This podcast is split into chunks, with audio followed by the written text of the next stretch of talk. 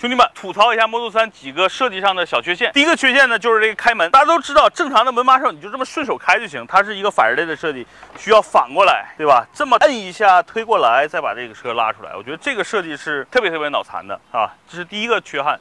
第二缺憾呢，就是原来的 Model 3的要这个方向盘，原来的 Model 3的方向盘非常的硬，怎么改变呢？就像这个兄弟一样，包一个皮质好一点、厚一点的皮，包上去之后。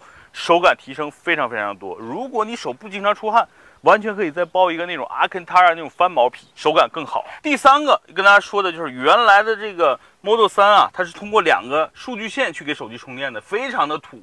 你毕竟是个科技产物，对不对？所以呢，升级一百多块钱，差不多两百块钱就能搞定，换一个无线的座充的一个板儿，哎，手机就可以随时的放在上面充电了。